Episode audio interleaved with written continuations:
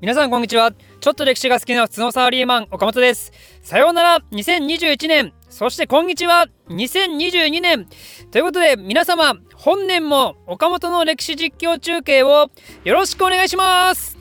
といった感じでね、あのー、新年の挨拶を 形上してるわけですけども、えー、私のチャンネルを普段よく見ていらっしゃる皆様はね、こう思ってる人も少なからずいるはず。こいつ、年末年始動画投稿全くしなかったな。っ て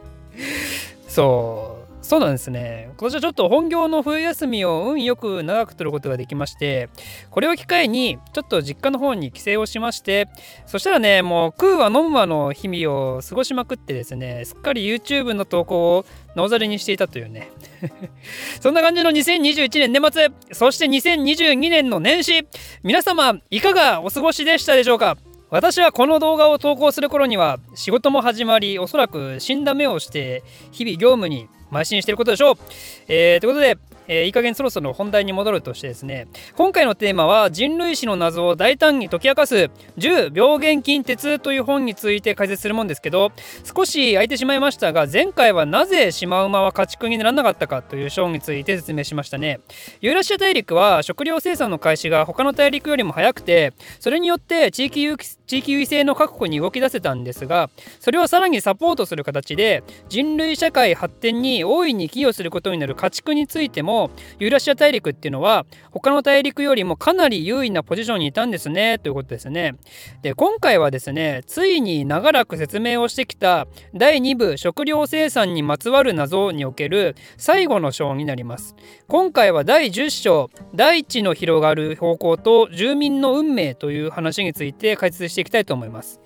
今までの食料生産にまつわる謎に関してはユーラシアっていう場所がその地理的条件などからですねひたすら有利な状況にいたんですよって話をしてきたかと思います。でもよく考えてみてほしいんですが食料生産を早く始めるのに有利な環境にあったというのはいいんですけどそれがユーラシア全体の地域有機性の確保つまり西ヨーロッパから東アジアまでの広大なエリアにおいてユーラシア全体にまたがる形でさまざまな国家で類似の社会発展が起きたってことですよね。それは食料生産の他にも文字や車輪というものであったり鉄器を製造する技術であったりも含むわけなんですけどでもユーラシア大陸といえどももね自発的に食料生産が開始されたのって肥沃な三日月地帯と中国のみなんですよ。なのになぜユーラシア全体が同じように発展することができたのか。これはですねまあ普通に考えればわかると思いますけど食料生産っていう技術が最初に発明されて以降いろんな場所に伝播されたからですよね。そうやって食料生産技術が伝播されてカロリー取得量の増加に伴って人口が増加して余剰作物のおかげで農業以外の職業が誕生して文字や車輪や鉄器の発明に成功してその発明がさらに伝播してみたいな感じで似たような発展をしていくわけですよ普通に考えりゃね。でじゃあ一番最初の食料生産の伝播についてですけど肥沃な三日月地帯で食料生産が開始されてからその後ヨーロッパ方面だったりインド方面だったりエジプト方面だったりにそれが伝播されていくことになります。この伝播速度はどのぐらいだったかというと1年間で約1.1キロの速さなんですよね。これが遅いか速いかというのはですね、まあ、ちょっとこれだけでは何とも言えないんですけど新しく発明された新技術がどっかの町で起こってそのノウハウが1.1キロ離れた隣町にすっかりと知れ渡るのに1年かかると考えるとね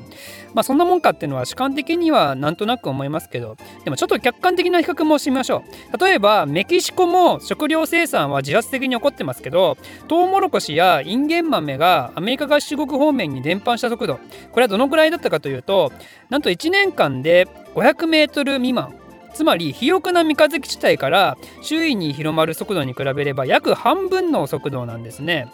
あとは家畜のラマが南米のチリから北のエクアドルにあの広まる速度はどれぐらいだったかというとこれもなんと1年に約300メートル。全然遅いんですよねユーラシアの速度に比べると。なぜだと思いますか？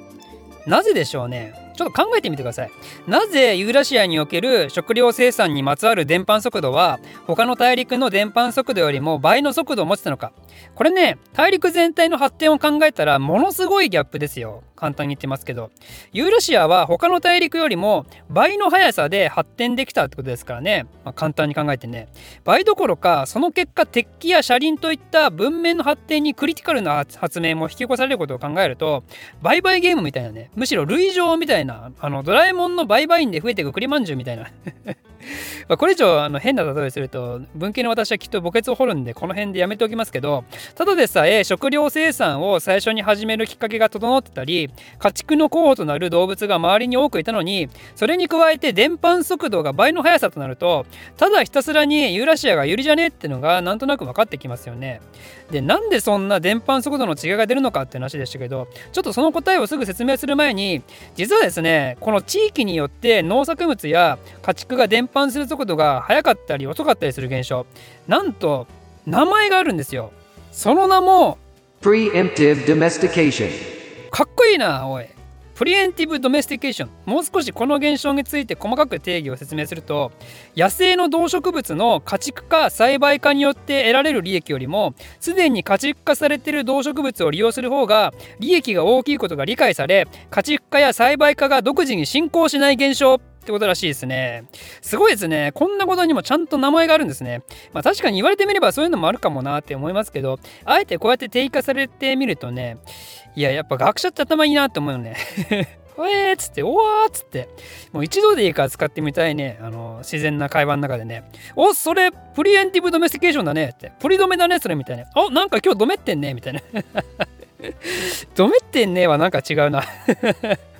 ドメってんねはなんか違うね。まあでも使いたいこれね、日常で。で、面白いのが、そういう視点から考えると、野生種の植物たちっていうのは、人類によって最初の頃に栽培化されたかどうかによって、その命運が決められてしまった感があるわけなんですよ。どういうことかというと例えば現代ではよく知られるエンドウっていう植物この禁煙種にアンドウという 野生の植物があったとしましょう。エンドウとアンドウは見た目もそっくり味もそっくり自生エリアもほぼ同じと仮定します。ご存知の通りエンドウは現在に至るまで種の存続としては大発展を遂げたことになるわけですがしかしながらアンドウは残念ながら数千年前に絶滅してしまいました。なぜでしょうか？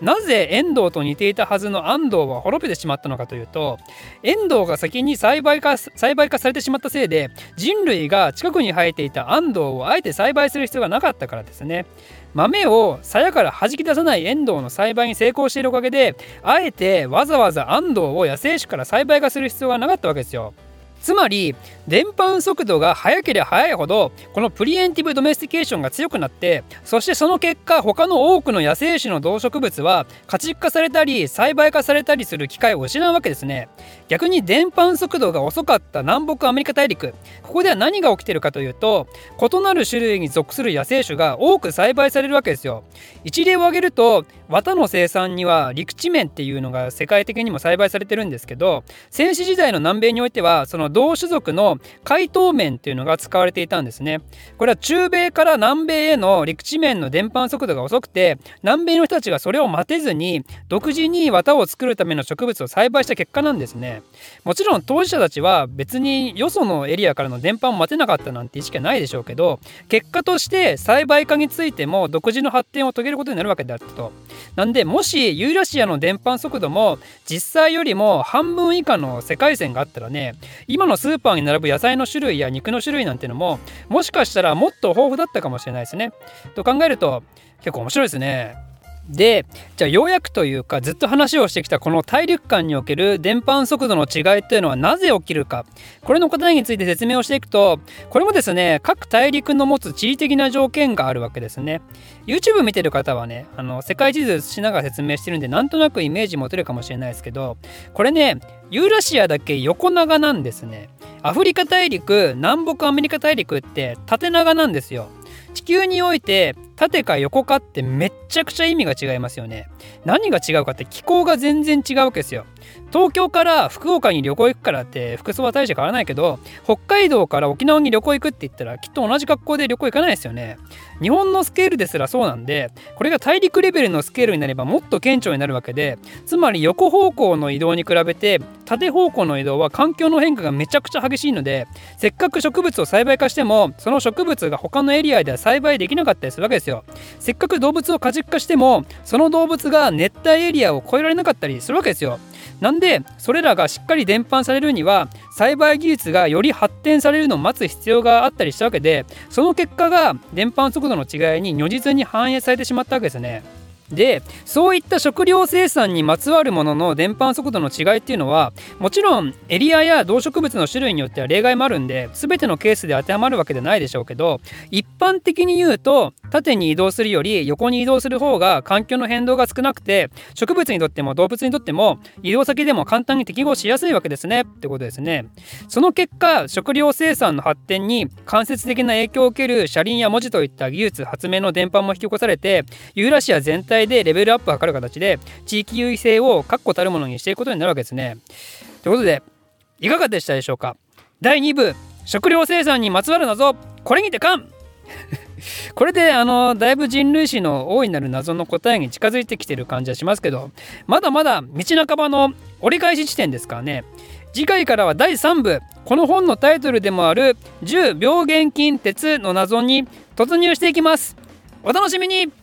この動画を面白いためになると思っていただいた方はコメントもしくは「ハッシュタグおかりき」でツイートしましょう。高評価とチャンネル登録もお待ちします。